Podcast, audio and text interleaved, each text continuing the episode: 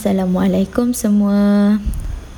Cikgu harap kamu semua berada dalam keadaan baik dan sehat supaya kita dapat teruskan pembelajaran kita pada hari ini.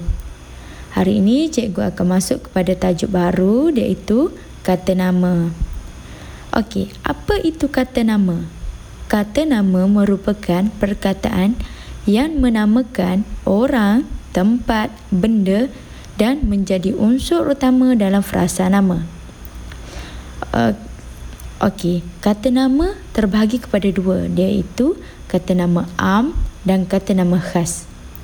Terlebih dahulu, cikgu akan terangkan apa itu kata nama am. Okey, kata nama am ialah kata yang digunakan untuk menjelaskan nama sesuatu yang bernyawa seperti orang, haiwan dan sesuatu yang tidak bernyawa seperti tumbuh-tumbuhan, tempat, benda dan sebagainya. Dalam arti kata lain, perkataan uh, uh, kata nama am digunakan bagi menyebut sesuatu secara am atau umum. Okey, cikgu bagi contoh uh, kata nama am ini. Kalau manusia dengan, dengan manusia ataupun orang seperti ayah, perempuan, kerani, polis, guru itu adalah manusia yang bernyawa. Manakala kalau contoh binatang, ayam, gajah, kerbau itu merupakan kata nama an yang digunakan yang digunakan untuk binatang. Manakala contoh seterusnya cikgu bagi kepada tumbuh-tumbuhan contoh pokok, petik, rumput, lalang. Ha, itu merupakan kata nama am untuk bagi contoh tumbuh-tumbuhan. Seterusnya kata nama am ini juga perlu ditulis dalam perkataan yang berhuruf dalam perkataan huruf kecil melainkan pada awal ayat. Contoh cikgu bagi ayat iaitu dia sedang menjinakkan seekor gajah. Gajah merupakan kata nama am bagi binatang. Jadi bila berada dalam ayat-ayat ia perlu ditulis dengan huruf kecil. Tapi apabila kata nama am berada di awal ayat. Contohnya, gajah itu berbadan besar. Jadi, gajah ini perlu ditulis dalam huruf yang besar kerana berada dalam pada awal ayat. Walaupun ia kata nama am. Semua faham setakat itu? Okey. Cikgu akan teruskan kepada kata nama khas. Kata nama khas ialah kata nama yang secara khususnya digunakan untuk menyebut nama sesuatu benda sama ada benda yang bernyawa dan yang tidak bernyawa. Benda-benda yang bernyawa ialah manusia dan binatang. Benda-benda yang tidak bernyawa ialah tempat, judul buku, nama bangunan dan sebagainya.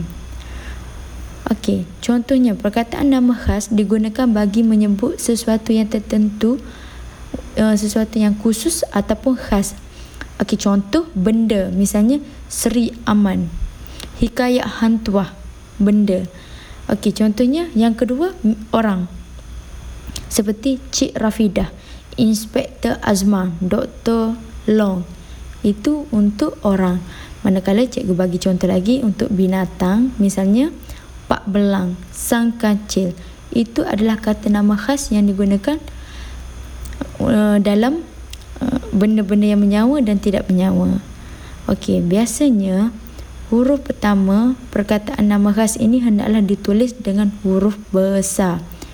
Contohnya, kalau nama bagi manusia Zaidi perlu ditulis dalam huruf besar. Begitu juga dengan binatang, tempat. Contoh binatang, tompuk. Bagi kucing, tompuk itu perlu ditulis dengan huruf besar T. Kerana ia merupakan kata nama khas. Kemudian, cikgu akan terangkan perbandingan antara kata nama am dan kata nama khas. Contoh bagi kegunaan untuk benda. Kata nama am ialah bangunan, kereta, buku. Manakala kata nama khas pula bangunan tabung haji. Kalau kereta kata nama an, kata nama khas jadi proton saga. Bila kata nama an buku, um, bila ditukar kepada nama khas bahasa Melayu kita nampak ke sini perbezaan antara kata nama am dan kata nama khas Okey cikgu bagi contoh lain pula bagi orang contoh kata nama am ialah doktor tapi kalau kata nama khas doktor Effendi kita nampak kat situ perbezaan antara kata nama am dan kata nama khas. Doktor perlu ditulis dalam huruf kecil, melainkan pada awak layar. Manakala Dr. Effendi perlu ditulis huruf besar kerana ia kata nama khas. Okey, setakat itu saja. Cikgu harap kamu semua dapat faham apa yang cikgu terangkan dan sekiranya ada persebaran persoalan, boleh tanya secara terus. Terima kasih semua.